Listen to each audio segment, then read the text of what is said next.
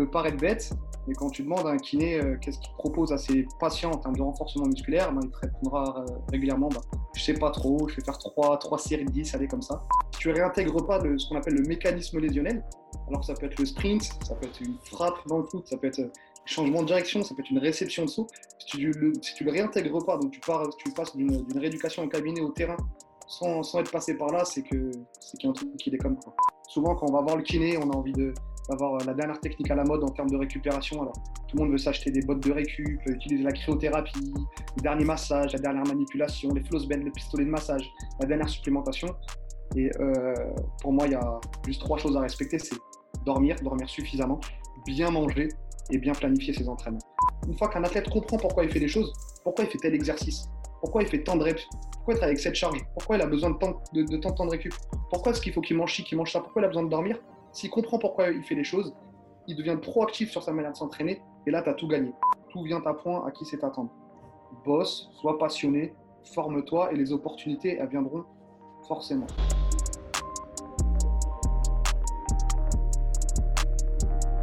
Bienvenue dans ce nouvel épisode. Avant de commencer, je voudrais remercier notre sponsor pour le podcast, Moxie Monitor. Si tu suis déjà mon travail, tu sais que le Moxie est un outil que j'utilise beaucoup pour effectuer des tests, mais aussi pendant les entraînements au quotidien. Pour ceux qui ne connaissent pas encore le Moxie Monitor, c'est un appareil qui utilise la technologie de la spectroscopie au proche infrarouge, ou NIRS en anglais, pour mesurer la saturation musculaire en oxygène et le volume sanguin en temps réel. C'est un capteur non invasif qui se place sur la peau et peut être porté pendant tout type d'entraînement ou activité sportive. Les grimpeurs le portent sur leurs avant-bras, les joueurs de hockey sur la glace, les nageurs peuvent le porter dans l'eau. Je l'ai utilisé pour tester des joueurs de rugby, des athlètes de crossfit, des athlètes de sport d'endurance et bien plus. Le Moxie te permet d'individualiser les périodes de travail et de repos, d'optimiser la charge, les répétitions et les séries, d'identifier les seuils d'entraînement en temps réel et même de corriger les mouvements en fonction de ce que les données indiquent. Tu peux également utiliser le Moxie pour déterminer le facteur énergétique limitant d'un athlète ainsi que ses zones d'entraînement individuelles. Ce processus me permet de cibler le facteur limitant de l'athlète avec précision afin d'améliorer ses performances sans ajouter du volume superflu à son programme. Tu peux afficher et collecter les données sur une montre Garmin et tu peux également coupler le Moxie avec d'autres produits de testing physiologique tels que les systèmes VO2 Master, Pnoe et Cosmet VO2. Le Moxie est un produit que j'utilise depuis de nombreux mois avec beaucoup de succès et je le recommande vivement à tout coach, chercheur ou préparateur physique qui souhaite mieux comprendre et utiliser des données physiologiques dans le cadre de la santé, du fitness ou de la performance. Utilise le bon de réduction Upside, UPSIDE, pour un rabais de 5% sur moxiemonitor.com/shop. Et maintenant, le podcast. Ok Rémi, bienvenue sur le podcast, comment tu vas? Super et toi? Ouais, ouais. Non, ça va, ça va super bien. Il fait, il fait beau. On a une, notre première euh, semaine d'été ici en Suisse. On a eu un temps un petit peu, un petit peu moyen jusqu'ici. Euh, donc, on va pas se plaindre. Rémi, euh, tu as commencé par quoi La prépa physique ou la kiné? Alors, j'ai commencé, par, j'ai commencé par la kiné, mais j'ai toujours voulu faire de la préparation physique en parallèle ce, qui m'animait, c'était d'être en mesure de prendre en charge un athlète de la mmh. manière la plus globale, la plus holistique possible. j'ai toujours trouvé ces, euh, deux pratiques euh, plus que complémentaires. Mmh. Et pourquoi tu as choisi de commencer par la kiné plutôt que la préparation physique? En fait, je voulais bosser dans le sport. Et euh, quand j'étais au lycée et que j'ai fait mes choix, bah, je trouvais que c'était un bon moyen de mettre, de mettre le pied dedans. voilà, donc j'ai fait une école de kiné et ensuite je me suis formé en préparation physique tu avais toujours comme objectif de, faire l'un et ensuite de, faire l'autre? Ouais, si tu veux, euh, dans mon, dans mon passé sportif, je me plaisais déjà énormément à, encadrer, les, euh, encadrer les cours en sport de combat, euh, à coacher aussi, avec un semblant de préparation physique, parce que quand je vois ce que je faisais avant, c'était n'était pas forcément tip-top en termes de, en termes de contenu. j'ai voulu vraiment garder un pied dedans, et si tu veux, quand, quand j'ai commencé à bosser aussi en tant que kiné, j'avais vraiment le, le sentiment qu'il me manquait quelque chose. Euh, tu sais, dans, mes fins de prise en charge, que ce soit en kiné ou, euh, en réathlétisation. Là où, là où tu fais le lien, enfin là où il y a ce passage un peu délicat entre, euh, entre le côté un petit peu plus clinique et puis après le côté un petit peu plus terrain et, appliqué, c'est toujours une, comment dire ça, une transition qui n'est pas facile à faire. Et, si, bah, si quelqu'un n'a pas la chance de travailler avec quelqu'un comme toi qui a les, deux compétences, euh, il faut beaucoup, beaucoup de communication entre les, les, personnes concernées ou les, on va dire les, ceux qui, qui vont encadrer ce processus pour faire en sorte que voilà, ça ne passe pas de juste euh, et je vais complètement vulgariser et détruire le truc, mais Ah passer d'une petite bande autour des genoux à passer à faire des sprints sur un terrain, enfin, il y a, y a un entre-deux qui est monstrueux, mais on s'en rend, on s'en rend pas très bien compte en fait. Complètement. C'est le fameux bridging the gap Ouais. que, que, certains auteurs américains utilisent beaucoup. Mmh le, le, essayer vraiment de construire un pont entre nos deux pratiques, combler le vide de, du métier de kiné et du métier de préparateur physique pour encore une fois être en charge de prendre l'athlète de la manière la plus globale possible du moment où il se blesse ben, jusqu'au retour terrain. Là, tu as parlé de sprint par exemple. Mmh, mmh, exactement. Donc, ben, parlons du, de ce gap. Euh, vu que toi, tu, encore une fois, comme tu l'as dit, tu, mmh. tu opères des, des, deux côtés et ben, tu, sur, le, sur le pont aussi qui, qui, qui chevauche les deux. Euh, pour toi, dans ta formation de kiné, qu'est-ce qui te manquait pour pouvoir être le plus efficient et, et, et productif possible sur cette transition? Euh, et, et, ensuite, à ton avis, euh, deuxième question, euh, ou deuxième partie de la question, pour les préparateurs physiques, qu'est-ce qui leur manque pour bien pouvoir faire ce, ce pont, eux? Alors, déjà pour les kinés, je pense qu'on est vraiment des, on est censé être les experts du mouvement. La kinésithérapie, par définition, c'est la thérapie par le mouvement. Donc, on est, on est très bon en anatomie, on est très bon en, en biomécanique. Mais après, pour l'appliquer sur le terrain, euh, en, en, tout cas par rapport au contenu des, des, formations initiales, il nous manque énormément de choses. C'est bête, mais euh, le kiné qui sort de l'école, par exemple, il a vraiment du mal à paramétrer tout simplement une série en musculation. Mmh. Ça peut paraître bête, mais quand tu demandes à un kiné euh, qu'est-ce qu'il propose à ses patients en termes de renforcement musculaire, ben, il te répondra euh, régulièrement bah, Je sais pas trop, je vais faire trois, trois séries de 10, aller comme ça. Et euh, donc, en termes de, planification de la force, je trouve qu'on n'est pas bon du tout. C'est-à-dire que dans nos prises en charge, je sais pas, par, exemple après, après une opération au genou, ben, on va faire un semblant de travail d'hypertrophie parce qu'on n'est pas trop mauvais là-dedans en réalité. Et puis derrière, pour tout ce qui est développement de la force maximale, de la puissance et le retour terrain, et eh ben, en réalité, il n'y a, a, personne. Donc soit on a la chance de travailler en collaboration avec un bon préparateur physique, auquel cas on peut passer le relais. Souvent, on se retrouve avec des patients ben, qui, sont, qui, se retrouvent, qui se retrouvent sur le terrain en n'étant pas complètement prêts. Donc je pense que d'un point de vue déjà de la planification de la force, euh, la formation initiale en kiné, elle n'est pas, pas forcément bonne. Alors, je ne sais pas comment les choses ont, évolué depuis. Et euh, même pour tout ce qui est conditioning, ce n'est pas, pas tip-top. Euh, mmh. Voilà, je pense dans les grandes lignes, c'est ça. Et puis, ça manque cruellement de pratique, mais aussi un peu comme la formation universitaire euh, en STAPS. En STAPS, en tout cas, c'est les retours qu'on me fait régulièrement, que ce soit les stagiaires ou, euh, ou, certains confrères.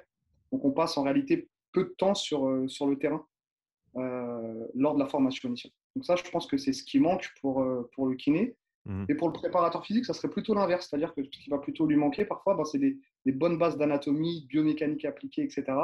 Et euh, pour le préparateur physique qui a envie, qui est branché réathlétisation, prévention de blessures, c'est aussi des bonnes pas, des, des, des, vraies bases, en réalité presque médicales, hein, de, de mmh. comprendre, comprendre les pathologies.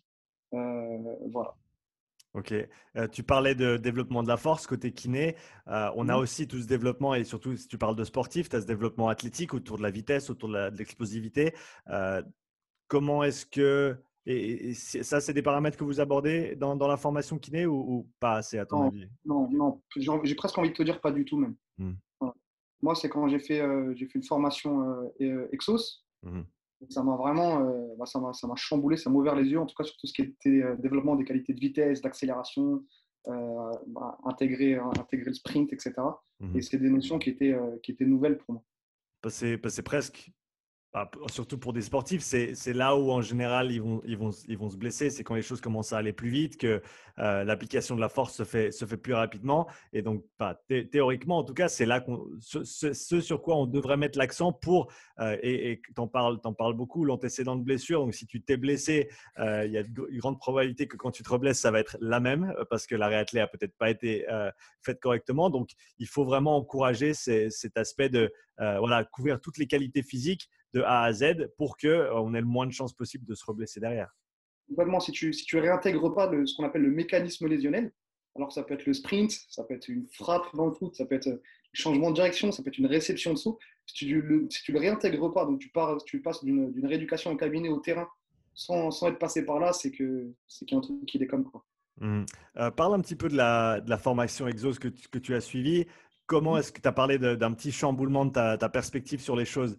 Euh, Qu'est-ce que tu peux décrire un petit peu ce chamboulement? Qu'est-ce qui a vraiment changé dans ta façon de voir les choses après avoir fait cette première formation chez eux?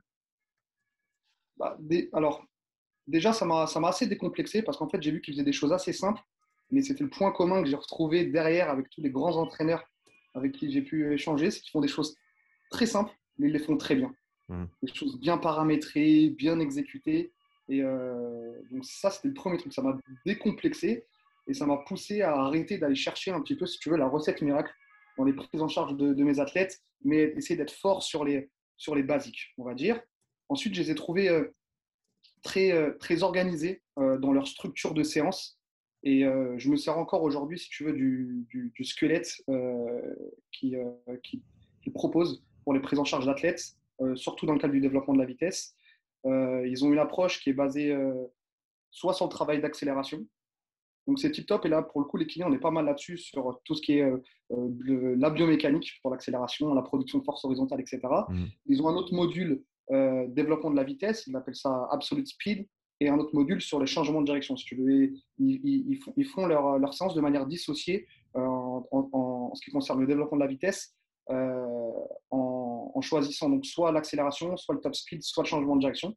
Donc ça, je trouvais ça très, très, bien, très bien fait, très bien organisé, très bien structuré, avec à chaque fois une partie drill, avec une partie plio, ensuite avec une partie bête et méchante de répétition de, de, sprint, etc. C'était vraiment bien foutu. Et pour tout ce qui est développement des qualités de force, c'était vraiment pas mal. En plus, il faisait vraiment le lien avec ce que tu faisais en salle de musculation et derrière ce que tu faisais sur le terrain. Mmh. par exemple, si, pour faire le lien avec, avec une séance d'accélération, salle de musculation, pareil, on va, on va se focus sur le développement de la, de la production de force horizontale, je sais pas, par exemple avec des hip thrusts, avec des broad jumps, et puis derrière on voit le lien avec ce qu'on propose en termes de drill sur, sur le terrain, pareil pour les changements de direction, pareil pour le top speed, etc. Voilà, donc vraiment dans, dans la structure des séances, et puis aussi dans, dans, moi je suis un grand consommateur de formation, et aussi dans, dans l'approche US, dans, dans, dans, la pédagogie, je trouve ça, j'ai vraiment trouvé ça très bien, et ça, ça a vraiment bouleversé ma pratique. Quand tu as pris cette formation, tu étais encore kiné, uniquement kiné ou tu avais déjà fait cette transition vers la, préparation physique? Alors, euh, je faisais déjà un peu de préparation physique. Euh, je faisais surtout beaucoup de réathlé, si tu veux. Mmh. Et euh, je, je, pense m'être heurté à ce que tu as dit tout à l'heure, c'est-à-dire qu'est-ce que je fais? Voilà, là, je, suis, je, prends en charge un athlète au cabinet. Il va mieux, il n'a plus mal, les imageries, elles sont, elles sont tip-top. on a fait du renfort. Qu'est-ce qui se passe maintenant? Et euh, du coup, ça m'a vraiment permis de faire la transition entre le cabinet et, euh, et, le terrain. Et euh, donc, je suis passé, après, ces, après ces premières formations, à une prise en charge, on va dire 50-50 kiné, prépa physique. Mmh. Et à l'heure actuelle, je fais, je fais 80% de préparation physique. je ne fais, plus de, fais plus de kiné en, en, libéral, j'en fais encore quand je suis avec l'équipe nationale algérienne de football. Mmh. Et j'en fais encore, mais pas de manière dissociée, si tu veux, avec mes athlètes en préparation physique s'il y a un petit bobo, si je dois intégrer euh, de, la prophylaxie, etc. c'est ça, ça qui est génial quand tu as les deux compétences, c'est que tu peux passer d'un à l'autre sans devoir euh, changer de praticien, aller voir quelqu'un d'autre, booker une séance, etc. C'est que tu as, vraiment tous les outils, euh, du, micro au macro, on va dire, pour parler simplement, pour vraiment aider tes athlètes, peu importe où tu es sur le terrain, dans la salle de, sport, etc. Tu as parlé des, des, bases de la prise en charge euh, qui, que cette formation Exos t'a amené, notamment euh, pour, pour, toi à l'heure actuelle, si tu devais décrire euh, les bases pour toi que toi tu aimes utiliser et mettre en place quand tu prends en charge un athlète, ce serait quoi? Alors, à l'heure actuelle, si tu veux, j'ai construit ce que, ce que, ce que, ce que j'estime être mon propre système, ma propre méthodologie. En gros, mmh. je suis allé piquer des items. En réalité, j'ai rien inventé. J'ai vraiment piqué des items dans différentes, formations à gauche à droite. Et puis après avoir échangé avec, avec des athlètes, mais euh, je, suis encore sur, euh, si tu veux, euh, sur le squelette de, ce que propose Exos. Alors, eux, ils ont une partie qu'ils appellent Pilar Prep. moi, j'ai toujours ma partie mobilité, warm-up, prophylaxie. Ensuite, j'ai ma partie où je vais venir développer mes différentes qualités de force de manière ondulatoire avec la plupart de mes athlètes et, en fonction des sports. Ensuite, j'ai toujours la partie core training que appelée accessory work. Et j'ai gardé aussi leur, système pour le travail du conditioning, l'ESD, Energy System Development, voilà, ça c'est ma structure de base pour quasiment toutes mes séances de préparation physique. Euh, en tout cas, quand je fais des séances en salle. Voilà, pour, pour les séances terrain, c'est encore, encore autre chose. Mmh. Donc voilà, c'est vraiment là, euh, euh, ce que j'ai vraiment gardé, c'est cette structure et que je me force à appliquer. aussi dans, dans, le choix des patterns sur mes séances de musculation. Alors, si je te dis pas de conneries, ça, ça vient aussi d'Exos. Mmh j'ai gardé aussi leur, leur, organisation, tu sais, où sur une séance, tu vas faire un exercice au bas du corps, lower body. Donc, soit tu tires, soit tu pousses. Donc, quand tu tires, c'est le hinge. Ils appellent ça le lower body pull. Et avec les membres supérieurs, je viens pousser, upper body push. Et je varie comme ça d'une séance à l'autre. Comme ça, je suis sûr d'avoir un équilibre, si tu veux, agoniste-antagoniste dans la création de mes, de mes séances. Euh, voilà, ça c'est aussi un truc que, que j'ai gardé d'Exos. Et je sais que tu travailles pas mal en, boxe, sport de combat et comme tu as dit aussi également en foot. Euh, est-ce mmh. que quand on parle de renforcement, tu privilégies du travail, euh, notamment sur le bas du corps, est-ce que tu privilégies du bilatéral ou, plutôt de l'unilatéral ou un, bon mélange des deux en général? Alors, pendant longtemps, j'ai essayé de faire quasiment que du, que du que, l'unilatéral. Ça, c'était après avoir fait la formation de Mike Boyle, ouais. CFST, donc vous fait le level 1 et 2. Alors lui, c'est, il est, anti-back squat, par exemple. il t'explique que c'est un exercice qui est traumatogène, en gros, que le jeu n'en vaut pas la chandelle. il a cette fameuse phrase où il te dit que essaye de me trouver un sport où tu as les deux pieds au sol en, même temps. Et donc, il est très, très axé travail unilatéral. J'avais trouvé ces arguments pas complètement déconnants. Donc, je, faisais bouffer euh, des lunges dans tous les sens à mes athlètes, euh, des split squats, etc. Maintenant, j'essaie d'avoir un équilibre où je fais une séance bilatérale, euh, l'autre séance unilatérale, que ce soit pour les membres inférieurs, pour les membres supérieurs. Mmh. J'essaie d'avoir une séance où je produis la force horizontale et la séance d'après plutôt verticale. voilà, toujours pareil. Comme j'ai un équilibre agoniste-antagoniste, j'essaye aussi d'avoir un équilibre dans mes angles de production de force. Ouais, donc comme tu as dit, une, approche assez globale où tu essaies de, on va dire, cocher toutes les cases en gardant en tête que quand tu fais de la préparation physique, que tu es en salle, euh, du renforcement, du travail explosif de puissance, c'est du travail, en guillemets, général. C'est jamais du travail extrêmement spécifique. Et donc, en gros, comme tu as dit, il faut faire les bases, mais il faut les faire bien, il faut, bien cadrer le truc, il faut bien établir tes progressions, mais il faut, faut pas non plus penser que euh, parce que tu fais un, split squat, c'est hyper spécifique au foot, ou, etc. Non, pas du tout. Complètement. Complètement, complètement. Et encore, le, foot, c'est vraiment un univers, un univers à part hein, par, rapport, par rapport au MMA ou par rapport à d'autres sports. On a quand même cette culture de la préparation physique, euh, en tout cas en termes de, développement des différentes qualités de force. Euh, moi, quand j'ai commencé à bosser avec des footeux, j'étais vraiment surpris d'avoir des mecs parfois qui avaient entre 25 et 30 ans et qui ne savaient, pas, savaient pas faire un squat, quoi, euh, ni un soulevé de terre. Et, et, voilà, donc pour le coup, on doit vraiment sortir la caisse à outils être capable de dégainer un bon système de régression-progression mmh. euh, avec, euh, avec, les athlètes dans le football, surtout quand on a à prendre en charge euh, beaucoup de joueurs. Mais pour le coup, comme c'est nouveau aussi pour eux, ben, c'est un super levier de progression, même, même à un âge avancé. Et c'est ce qui m'a, en partie ce qui m'a vraiment plu avec la prépa physique dans le foot, c'est d'être capable de faire progresser des mecs à, à, un âge avancé. Alors ils ont l'impression que c'est magique, mais en fait c'est juste que c'est des choses qui n'ont pas été mises en place parlons un petit peu de prépa foot, euh, vu, qu'on est dessus. Donc, tu travailles avec l'équipe nationale d'Algérie, tu as mentionné ça avant. Euh, tu travailles avec d'autres athlètes, d'autres joueurs de foot également à côté ou c'est uniquement avec la... je, continue à prendre en charge des, euh, joueurs en, individuel. Mmh là, j'ai consacré une partie de mon été, mon été à ça, justement, là, la fameuse pré-saison. j'ai réduit mon activité depuis que je suis en équipe nationale d'Algérie. Avant, je faisais beaucoup ça, donc je faisais énormément de prise en charge individuelle de, de joueurs de foot. Donc, je me déplaçais euh, chez eux en général. Euh, voilà. En équipe nationale, donc je suis, je suis kiné, je suis en charge de, la réathlétisation. Et pour la partie préparation physique, je m'occupe du travail euh, en salle, de la réathlée et de la mmh. prévention de blessures. Et tout ce qui est terrain, c'est pas moi qui le fais. Ok, donc parlons de prévention de blessures pour commencer. Je vais revenir sur ce que tu fais euh, en salle de force. Mais donc pour la prévention de blessures, qu'est-ce qui est négligé à ton avis à l'heure actuelle ou qu'est-ce que toi tu vois comme un, ou deux éléments qui sont en général négligés par les footballeurs quand on parle de, prévention de blessures? Alors, euh, déjà, la force, de, manière générale. C'est-à-dire que quand tu parles de, de, de force parfois avec, euh, le genre de foot, ben, ça va être des petits circuits training avec beaucoup de mouvements mono-articulaire, analytique, parfois mal exécuté, euh, sans contrôle, euh, dans de faibles amplitudes, etc., etc. Parfois, tu sais pas trop ce qu'ils foutent là en réalité quand ils sont en salle de musculation. Tu traditionnellement, les mecs, ils arrivent en salle juste avant l'entraînement. Alors, il y a ceux qui sont, qui sont, qui sont à fond dedans parce qu'ils parce qu'ils ont fait la bonne rencontre au bon moment. Et, euh, et, donc, du coup, qui bossent. Et puis, tu en as beaucoup qui, qui, sont là un peu pour meubler le temps. Ça met de la musique, ça discute, etc. Ça beaucoup comme ça dans, les clubs. Souvent, ce qui est fait en termes de, de prévention, c'est la proprioception un peu, un peu, un peu timide et du renfort souvent un peu mal exécuté, mal paramétré, voilà, sans, vouloir, euh, sans vouloir tirer sur, euh, sur mes confrères. et ou sur les joueurs de foot. Mais à, mon sens, c'est ce, qui, c'est, ce qui déconne le plus. voilà. ce qui manque aussi, c'est les sprints.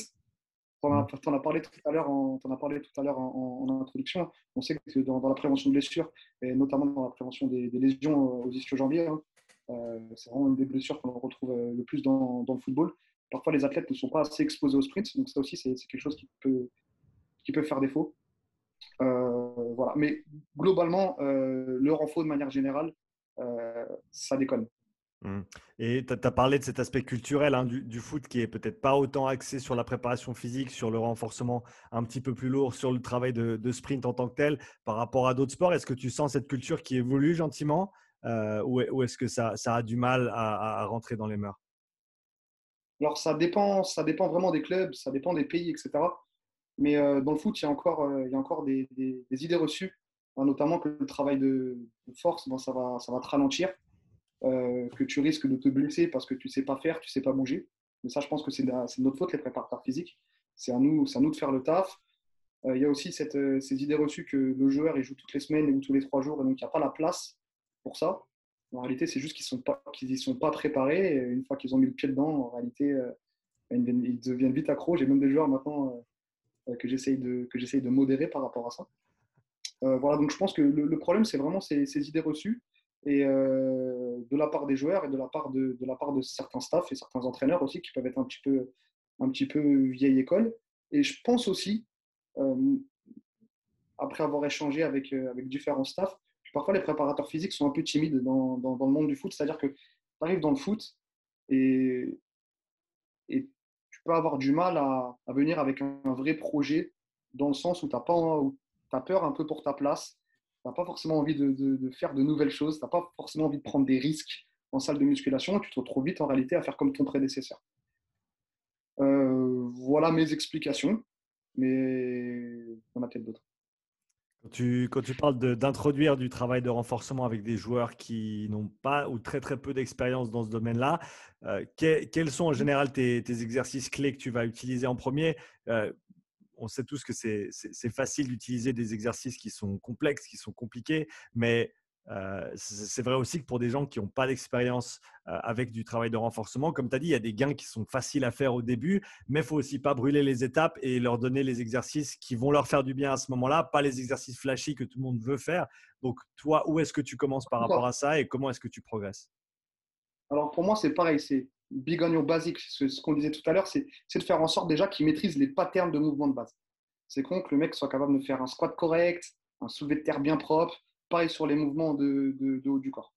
Si jamais je suis en plein dans la saison et que mon athlète n'est pas capable, par exemple, de descendre sur un squat, ben, je ne vais pas attendre euh, plusieurs mois avant qu'il soit capable de me faire un full squat pour bosser. Je vais lui proposer un système de régression, donc d'autres exercices euh, pour, euh, pour, pour, quand même bosser. Je vais essayer de voir ce qu'il déconne chez lui et mettre en place du, travail, du, du, travail de mobilité. Donc, je n'ai pas d'exercice type, et j'en ai jamais d'ailleurs, surtout quand je travaille avec un groupe. En général, ce que je fais, c'est que je crée ma séance et euh, celui qui n'est pas capable de bouger, ben, je lui propose une régression.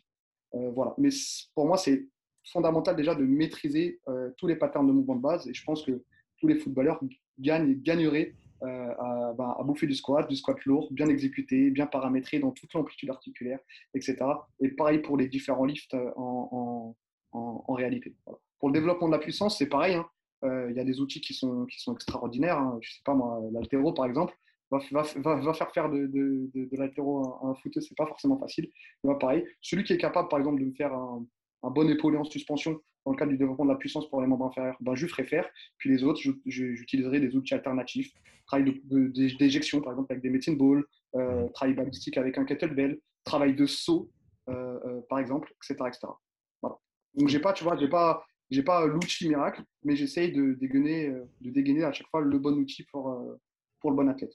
Mais je pense que c'est aussi la conclusion à laquelle tu arrives avec assez de pratique et avec assez d'expérience, avec des modalités différentes, avec des exercices différents, des systèmes différents, c'est que, et comme tu l'expliques là, tu as des principes par lesquels tu opères, mais ensuite, chaque exercice, c'est un outil à utiliser au bon moment avec la bonne personne, dans le bon contexte. Et il ne faut pas être marié à des exercices. Tu as parlé de l'altéro euh, brièvement, mais c'est des, des, débats qu'on entend tout le temps, altéro ou non pour tel sport ou tel sport. Mais comme tu l'as dit, s'il y a déjà des compétences ou que la personne est bien coordonnée, peut l'apprendre rapidement, il y a certainement un bénéfice à le faire parce que c'est des exercices qui sont très complets, euh, qui te permettent de, de travailler beaucoup de choses euh, en un, avec, une, encore une fois une grande qualité si l'exécution est là.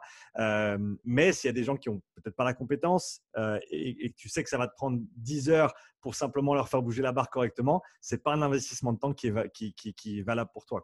Complètement. Après, tu peux toujours prendre 5 minutes en, début de séance ben pour, pour, travailler la mobilité. Je sais pas, moi, si le mec, tu as, du mal à lui faire travailler un arraché parce qu'il n'a pas de mobilité en overhead, d'en prendre 5 minutes et lui intégrer du travail de mobilité spécifique, etc., euh, etc. Donc, je pense qu'il faut quand même continuer à les éduquer pour qu'ils aient le plus d'outils possible à terme, ben, aussi pour s'amuser en préparation physique, parce que c'est important. Je pense que plus tu es en mesure de proposer de la variété dans tes séances, plus tu varies tes stimuli, ben, plus, plus ton athlète va progresser, etc., etc. Donc, donc, quand même prendre le temps de les éduquer par rapport à tout ça. Et tu as, parlé des sprints, tu as parlé des, blessures aux ischios qui, qui, arrivent assez fréquemment avec les, les footballeurs. Est-ce que tu as des. Euh, bah, tu as, parlé des différentes façons dont on peut structurer une séance de, euh, de travail de sprint. Est-ce qu'il y a des, pour toi, des, dans ce cadre-là, des exercices ou des, des, choses que les footeux font pas assez souvent pour justement euh, pouvoir prévenir les blessures. On a parlé du, sprint en tant que tel de manière large, euh, mais ensuite, est-ce que, est que, toi, tu vois des exercices un petit peu phares dans ta boîte à outils qui vont, qui vont, être, qui vont avoir un effet vraiment positif là-dessus? Euh, pour, pour les lésions aux ischios de manière générale, vraiment focus sur, sur une chaîne postérieure forte. Et ils ne le font pas. C'est simple, c'est que la plupart des, des joueurs de foot, ils ne sont pas en, mesure de te réaliser un sous des terres correctes. Ils ne maîtrisent pas le hinge. Ils ne sont pas capables, si tu veux, de te faire une flexion de hanche sans flexion du rachis lombaire. Mhm. Donc en réalité, c'est des athlètes qui sont très quads dominants. Tu vois, hein, le genre de foot, souvent, il y a des gros quads, souvent, il n'y a pas, pas grand-chose au niveau de la chaîne postérieure. Donc déjà, c'est les éduquer à bien bouger pour qu'ils soient en mesure après de réaliser les exercices qui vont leur permettre d'avoir une chaîne postérieure forte. Donc moi, quand c'est possible, je leur fais faire du soulevé de terre, je leur fais faire du hip thrust euh, pour qu'ils aient euh, un, un, fessier fort. Le principal extenseur de hanche, c'est le grand fessier. D'accord? Donc si tu as un grand fessier qui est faible, tu as même un déficit d'activation au niveau de ton grand fessier parce que tu n'as pas une bonne extension de hanche, tes ischio-jambiers potentiellement peuvent bosser pour deux. Donc moi, c'est gros focus sur le renfort de la chaîne postérieure et faire en sorte que mes ischio-jambiers bossent correctement en synergie avec mon grand fessier. Ensuite, euh, euh, se, concentrer aussi sur la biomécanique au niveau du sprint, la biomécanique même lésionnelle. Comment mon athlète s'est blessé.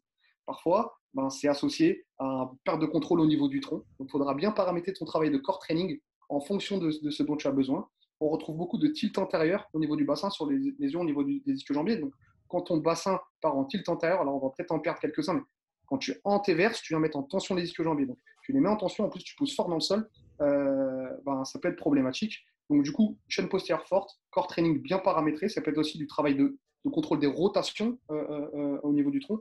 Mettre le paquet sur le travail de renforcement en excentrique, ça c'est toujours d'actualité, et être exposé régulièrement au sprint. Voilà après, il y a une approche plus kiné, hein, forcément, en fonction de la localisation de la lésion, intégrer peut-être du travail neurodynamique, etc. Là, il faut vraiment juste un, bilan carré. Mais si je devrais résumer, une chaîne postérieure forte, mais pour de vrai, pour de vrai, parce que euh, à haute vitesse, on pousse fort dans le sol, voilà. Parce que parfois, c'est très timide. Hein, on, se limite à un peu de travail de renforcement avec un Swiss ball ou, ou, leg curl euh, pour, pour la prévention des blessures ou sur des nordiques hamstring, sur des nordiques mal réalisés, dans de très faibles amplitudes, avec le tronc qui se casse, etc. Euh, voilà. Et donc, exposition euh, régulière au sprint, peut-être même euh, sprint lesté avec Slade, etc. Mm. en gros, c'est bien, je pense, d'avoir au moins une exposition hebdomadaire en plus du match dans le cadre de la prévention des blessures. Ouais, ça, c'est quelque chose. Et, et, un truc, et un truc qui, qui, à mon sens, est, primordial, c'est que ton athlète s'est blessé une fois aux ischios, toute sa vie, il bouffe de la prophylaxie. Quoi. Euh, le facteur de risque numéro 1 de blessure aux ischio-jambés, mais c'est la récidive. Et le facteur de 1 de, récidive, de blessure, peu importe la, pathologie, c'est la récidive. Pour moi, un athlète qui s'est fait une entorse de cheville, il va bouffer de la prophylaxie euh, spécifique. Un athlète qui s'est fait une lésion au, quadriceps, pareil, etc. etc. Voilà. C'est être constant. Souvent, tu te rends compte, hein, ah, j'avais arrêté mes exercices. Ah ouais, mais là, je reviens de vacances. Souvent, en fait, euh, la, problématique, elle te, saute à la gueule comme ça. Et on a tendance à, vouloir chercher la petite bête, complexifier nos prises en charge, alors qu'en réalité, les fondamentaux ne sont pas là, les basiques ne sont pas là. Mmh. ouais, et, comme tu as mentionné avant, euh, une exposition hebdomadaire au sprint, ça c'est un, point que j'essaie de mettre en avant avec l'équipe de rugby.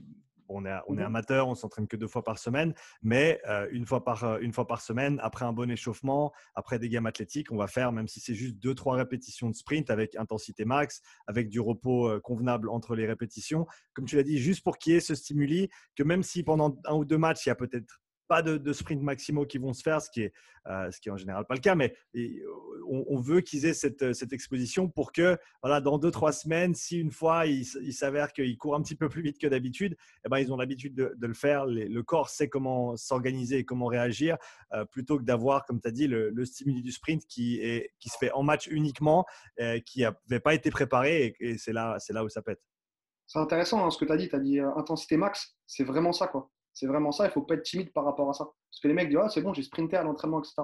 Et en réalité, ben, il, est, jamais à 100%, il n'y a, que le jour du match.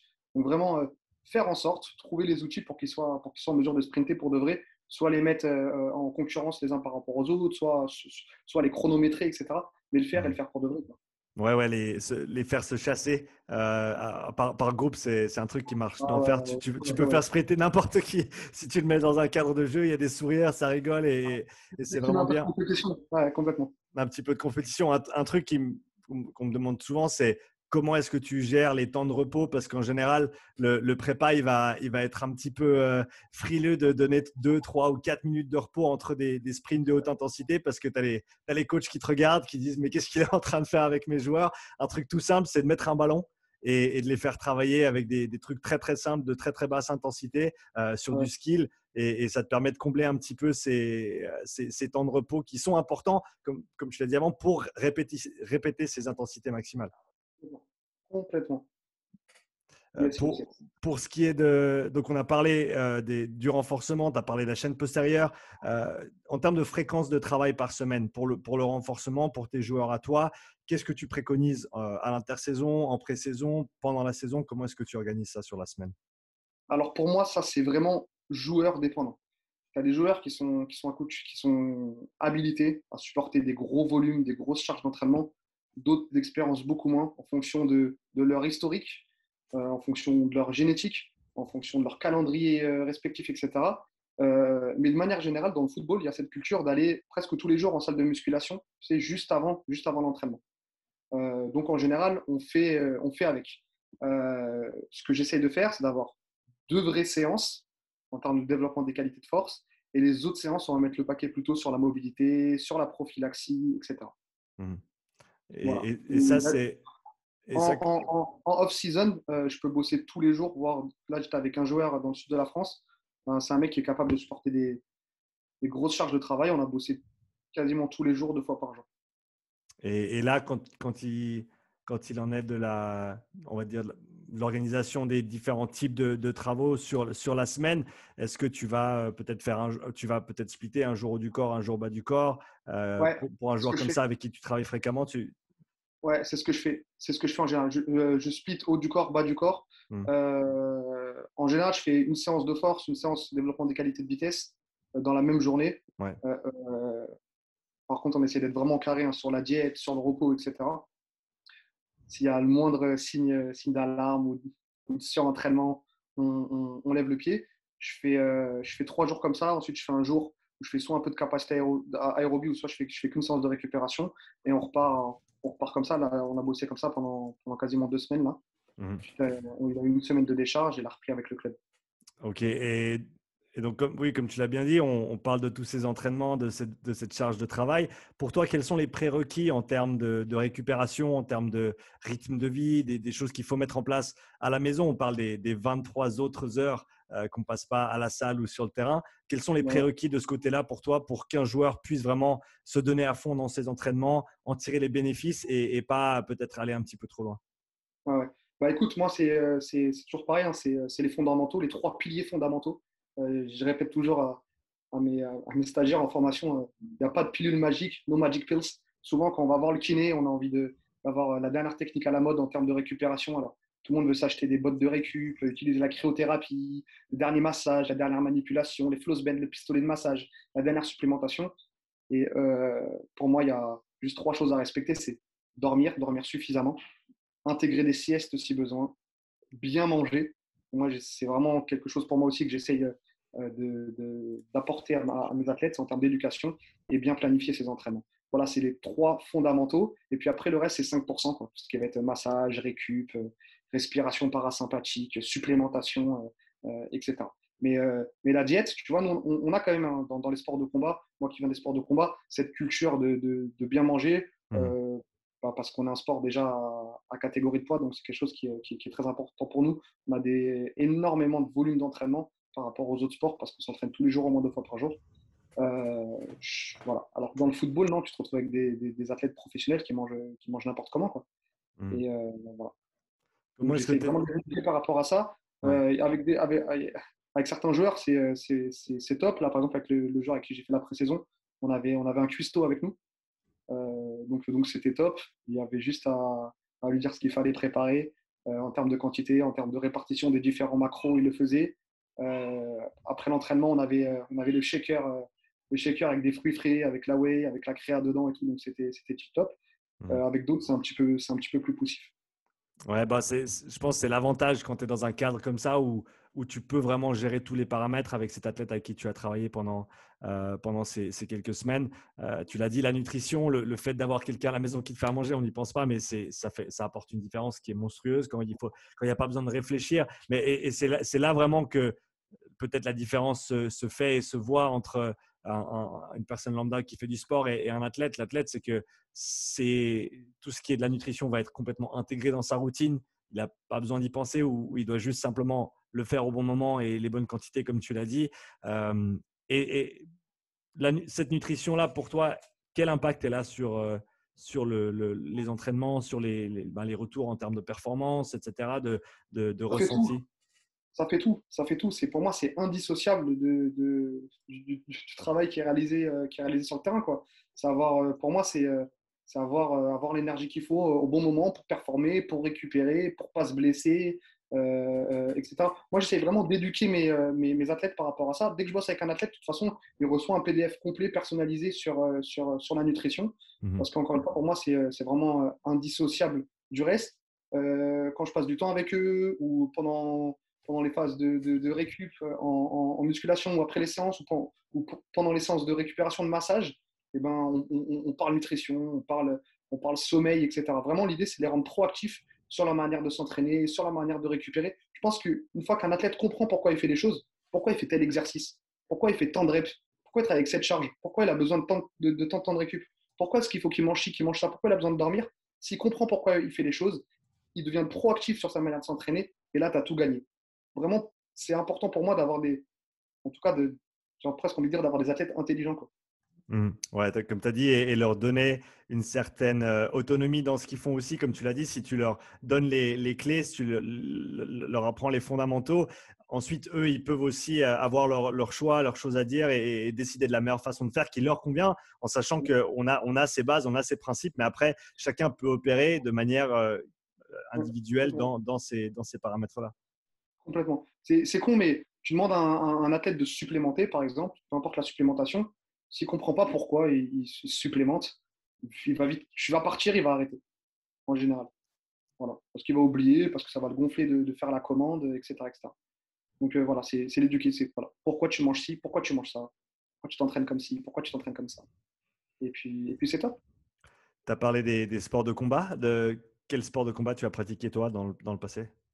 Alors moi, j'ai pratiqué le MMA depuis, depuis très longtemps.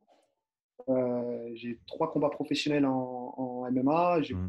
beaucoup, de combats amateurs aussi dans, dans les différents sports que concerne euh, le, MMA.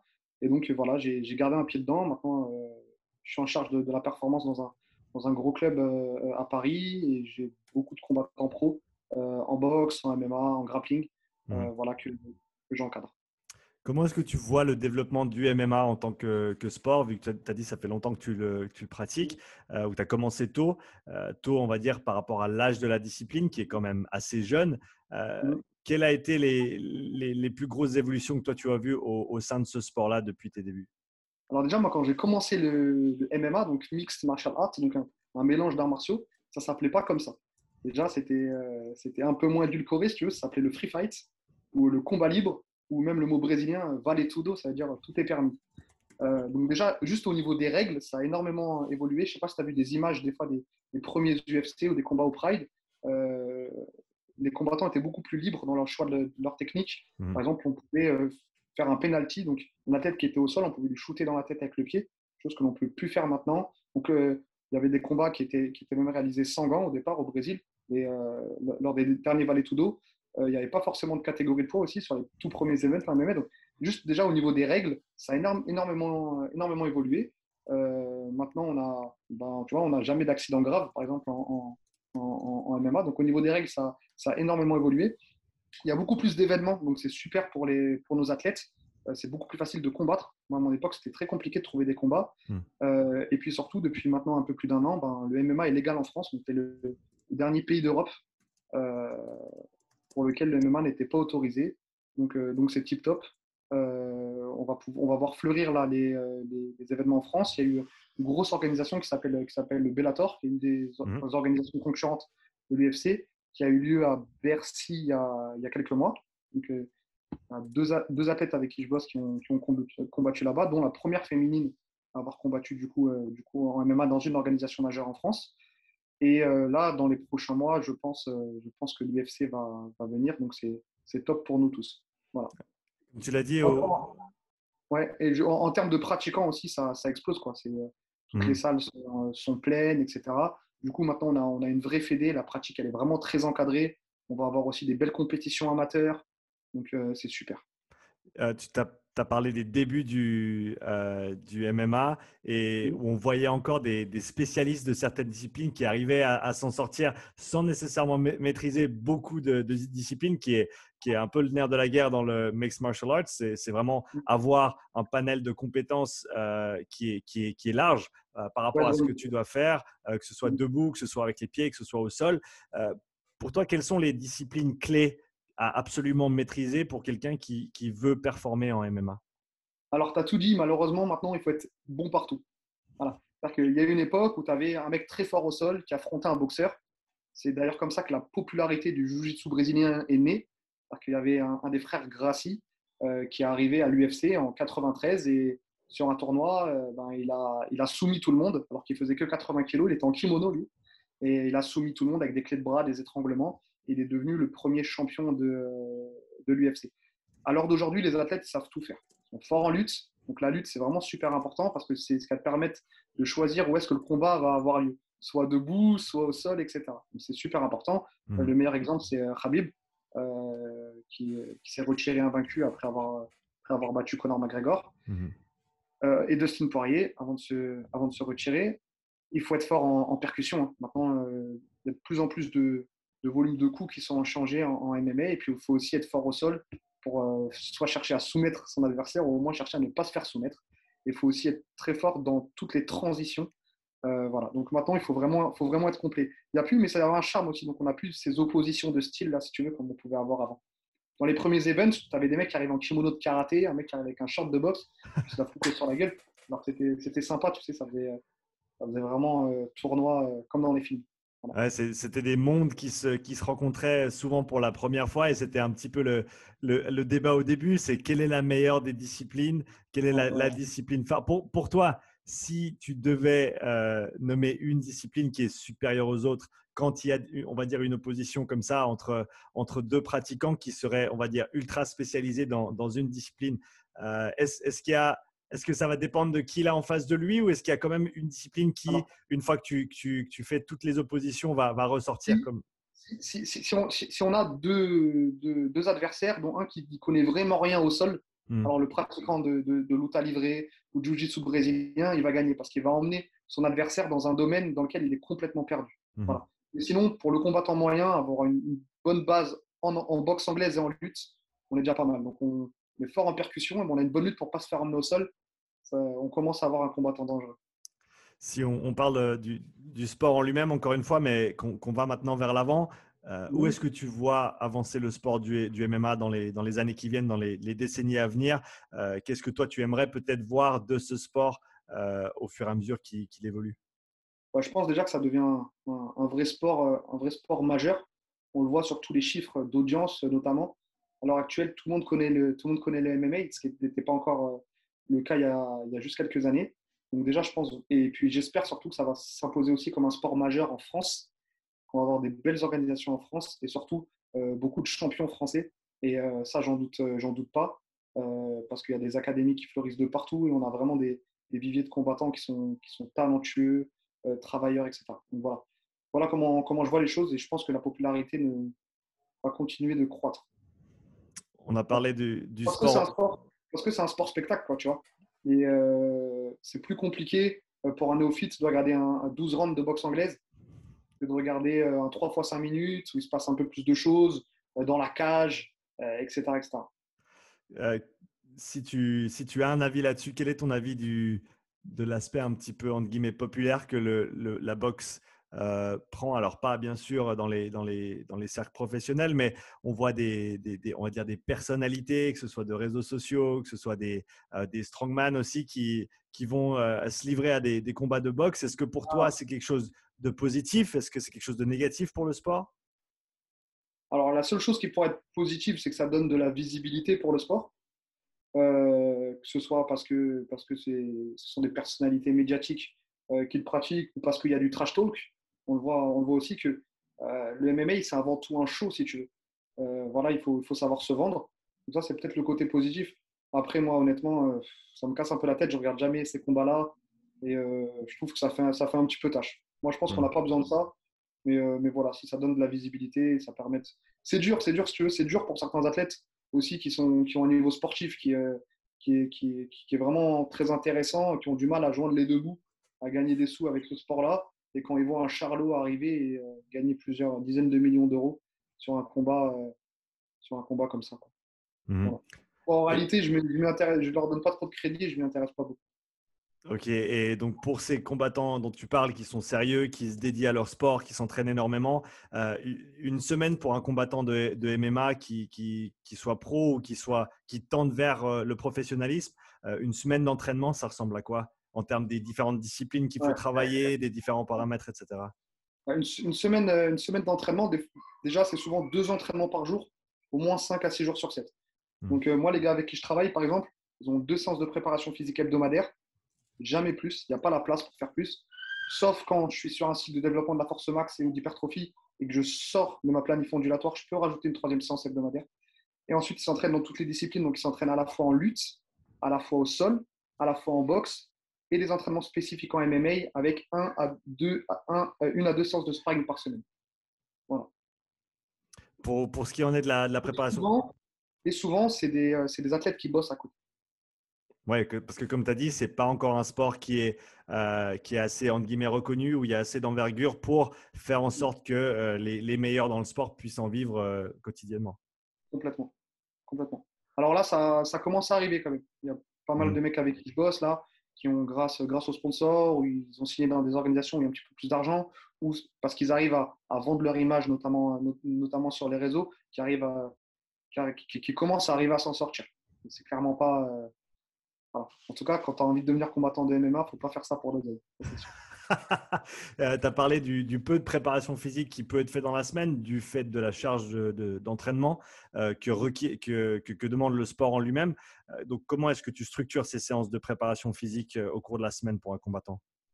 Alors, moi, mon organisation que j'utilise avec quasiment, quasiment tout le monde, encore une fois, out of camp, donc quand je suis à distance des combats, j'ai une première séance en début début de semaine sur fond de fraîcheur, physique, nerveuse, etc.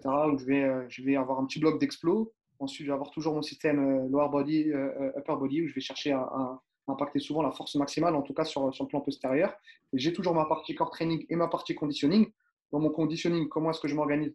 Sur la, sur la répétition d'efforts à, haute intensité sur la première séance de, de, de, la semaine, sur la deuxième séance sur du spécifique MMA. Donc, nous, on a la chance de pouvoir scaler sur le format du combat. Donc, ça peut être un 3 fois 5 minutes, par exemple, de travail intermittent avec les différentes composantes que l'on va retrouver dans, le combat. Une, fréquence cardiaque qui monte très haut, euh, des gestes explosifs et, euh, et, du travail de résistance, par exemple. Il y a énormément de phases isométriques euh, en, MMA. Le contenu, je vais l'adapter en fonction de mon athlète, en fonction du game plan, de la stratégie et en fonction aussi des retours qu'il me fait et que ses coachs me font. Ça, c'est la première séance de la semaine. La deuxième séance, je retire mon petit bloc d'explo. Il y a déjà un petit peu de fatigue qui s'installe et j'inverse j'inverse mes patterns. Voilà en gros comment, comment je m'organise. Et encore une fois, si je dois après impacter de manière spécifique la force max et ou l'hypertrophie, je peux rajouter une troisième séance hebdomadaire. Et pour ce qui en est de la répétition d'efforts explosifs, euh, tu as, mmh. parlé de. Est-ce que, est que, tu t'axes plus sur le travail euh, spécifique? Donc, ça va être fait avec des mouvements de, MMA ou de boxe, etc. Ou est-ce que tu vas aller sur du, général?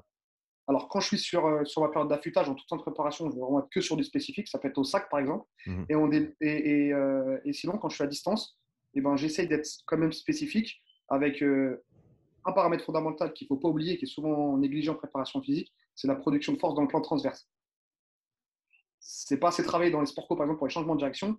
Bah, nous, en boxe, si on fait pas ça, c'est qu'on n'a rien compris. Donc, tout ce qui est travail d'éjection, euh, medicine ball, je le fais. Tout ce qui est travail euh, de rotation euh, avec une barre, donc c'est le landmine, mmh. landmine press. Donc, j'essaye d'intégrer du travail de production de force dans, le, plan transverse et du travail d'explos sur ce pattern d'extension de hanche avec des mouvements balistiques, avec du swing, par exemple. Donc, ce pattern, être en mesure d'exploser, de répéter les efforts explosifs sur ce pattern d'extension de hanche, c'est super important c'est ce que tu vas retrouver quand tu vas kicker, c'est ce que tu vas retrouver quand tu vas sprawler, donc euh, défendre une emmenée au sol, c'est ce que tu vas euh, retrouver quand tu vas partir sur les takedowns, c'est ce que tu vas retrouver quand tu vas ponter au sol quand un adversaire qui est sur toi et que tu t'en débarrasser. Donc, euh, je ne suis pas spécifique. De toute façon, je ne suis jamais en train d'essayer de, reproduire le geste sportif. Hein. je ne suis pas du tout fan de, cette approche-là. Mais en tout cas, je me rapproche des, des patterns de mouvement que tu vas retrouver dans la discipline. Mmh. Est-ce qu'à ton avis, il y a un équilibre euh, autre que 50-50 en termes de travail haut du corps, bas du corps pour un, combattant euh, de MMA et, je, te pose la même question ensuite pour peut-être un combattant en boxe. Ou est-ce que ça, pour toi, c'est vraiment faut, faut tout travailler avec le, même focus? J'aime pas, j'aime pas faire ça. J'aime toujours avoir, avoir de l'équilibre dans, mes séances parce que sinon j'ai l'impression de jouer à l'apprenti sorcier. Tu sais, attends-toi, tu as un plan postérieur qui est plus faible que ton plan antérieur, donc je vais te faire du ratio de 2 sur 1 ou de 3 sur 1, et tu rentres dans des branlettes intellectuelles qui n'ont pas de sens. Je pense que si tes séances sont, correctement structurées, et eh ben, ton tête il va se rééquilibrer de manière progressive. Ensuite, il faut savoir qu'en boxe, comme en MMA, quand on voit comme ça de loin, on a l'impression qu'il faut avoir un haut du corps hypertrophié, mais toute la puissance, elle vient des cannes, elle vient des membres inférieurs. Et euh, le boxeur, il va être en mesure en réalité de transférer la force des membres infs vers les membres sup. Donc des membres infs puissants un corps CORE, donc tous les muscles profonds au niveau du tronc puissants, et ensuite le transfert vers les membres supérieurs. Certains préparateurs physiques, ils aiment bien dire euh, euh, from the feet to the fist. Ouais, comme tu as dit, c'est là où c'est de là où part la puissance. Et si tu as des jambes qui sont faibles, ben, surtout quand c'est, si tu es un combattant en boxe qui va faire, qui va faire pas mal de rounds, il, faut, il faut tenir sur ses jambes, il faut continuer à bouger, il faut rester fort, rester explosif et comme tu as dit, pouvoir générer cette puissance depuis le bas. Tu vois, en, en boxe anglaise, c'est par rapport au déplacement, c'est encore autre chose. Hein. Euh, ils, ont des, ils doivent vraiment avoir des, qualités de pliométrie basse euh, encore plus développées que, que, les nôtres. C'est mhm. pour ça de la corde à sauter, euh, notamment, c'est pas par hasard. Puis ils, sont aussi, ils doivent aussi être capables, en tout cas pour les plus aguerris, de tenir 10 à 12, ans, 12 rounds, quand nous, on n'a qu'à faire 3 fois 5 minutes. Mmh, mmh. Et mais pour juste revenir sur ce que tu as dit avant, j'aime bien, euh, comme tu es revenu à, l'idée de la simplicité dans la façon de programmer tes séances, que tu n'as mmh. pas de, de, ratio spécial, etc. C'est vraiment, on va, on va travailler du renforcement, on va, on va s'assurer de cocher toutes les cases. Et, et, et, ça, sur le long terme, bien sûr, ça va être au service de l'athlète. Ouais, ouais, complètement.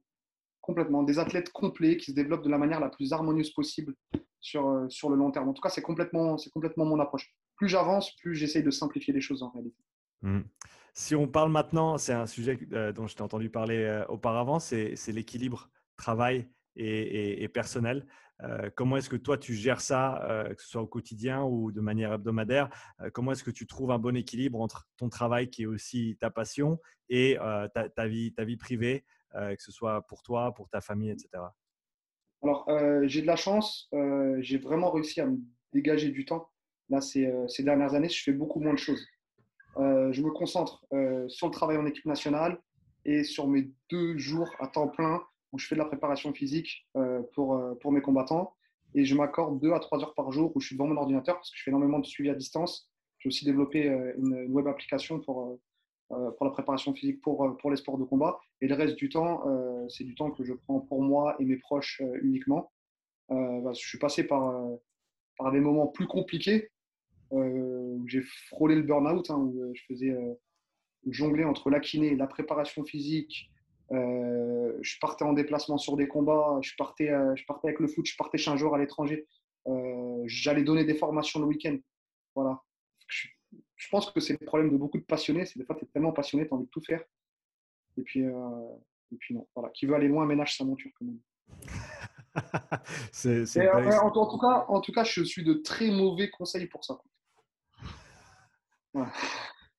Euh, pour, mais bah, on va quand même essayer pour ceux qui peut-être sont dans ce cas-là ou ce cas de figure où euh, voilà, beaucoup de travail, pas beaucoup de temps pour soi. Qu'est-ce que tu, préconiserais avec le, avec le recul, avec ton, de par ton expérience?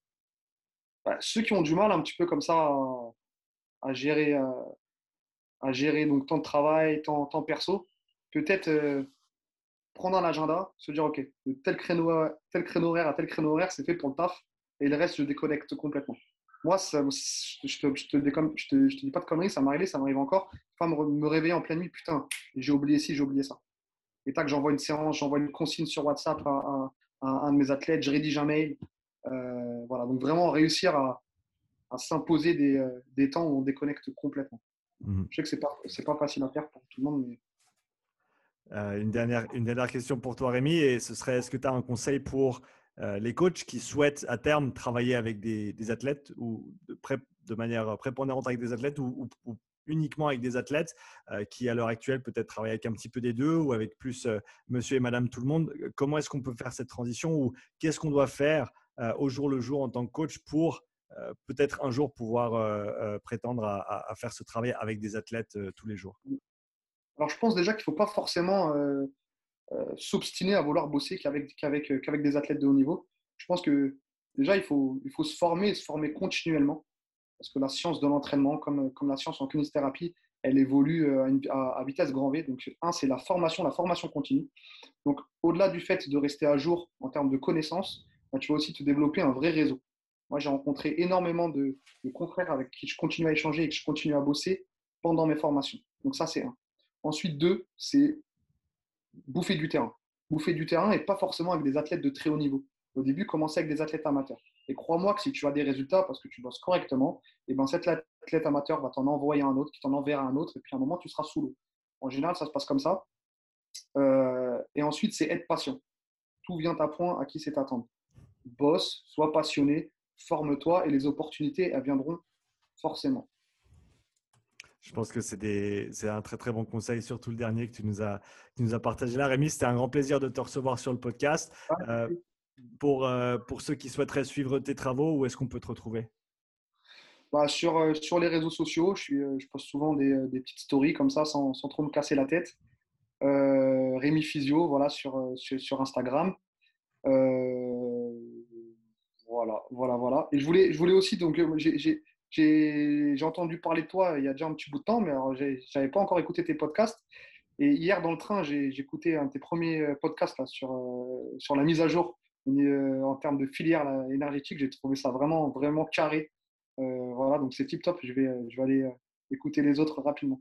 Ah, super. Bah, écoute, je te remercie. Merci du, du petit mot par rapport à, à cette vidéo. C'est une vidéo qui est, qui marche assez bien. Les gens l'ont apprécié. Je dois, on arrive gentiment à l'heure de la version 2.0. Il faut que je la mette à jour avec tout ce que j'ai appris cette, dernière année. Mais comme tu as dit, on n'arrête pas d'apprendre et, c'est important de continuellement se mettre à jour.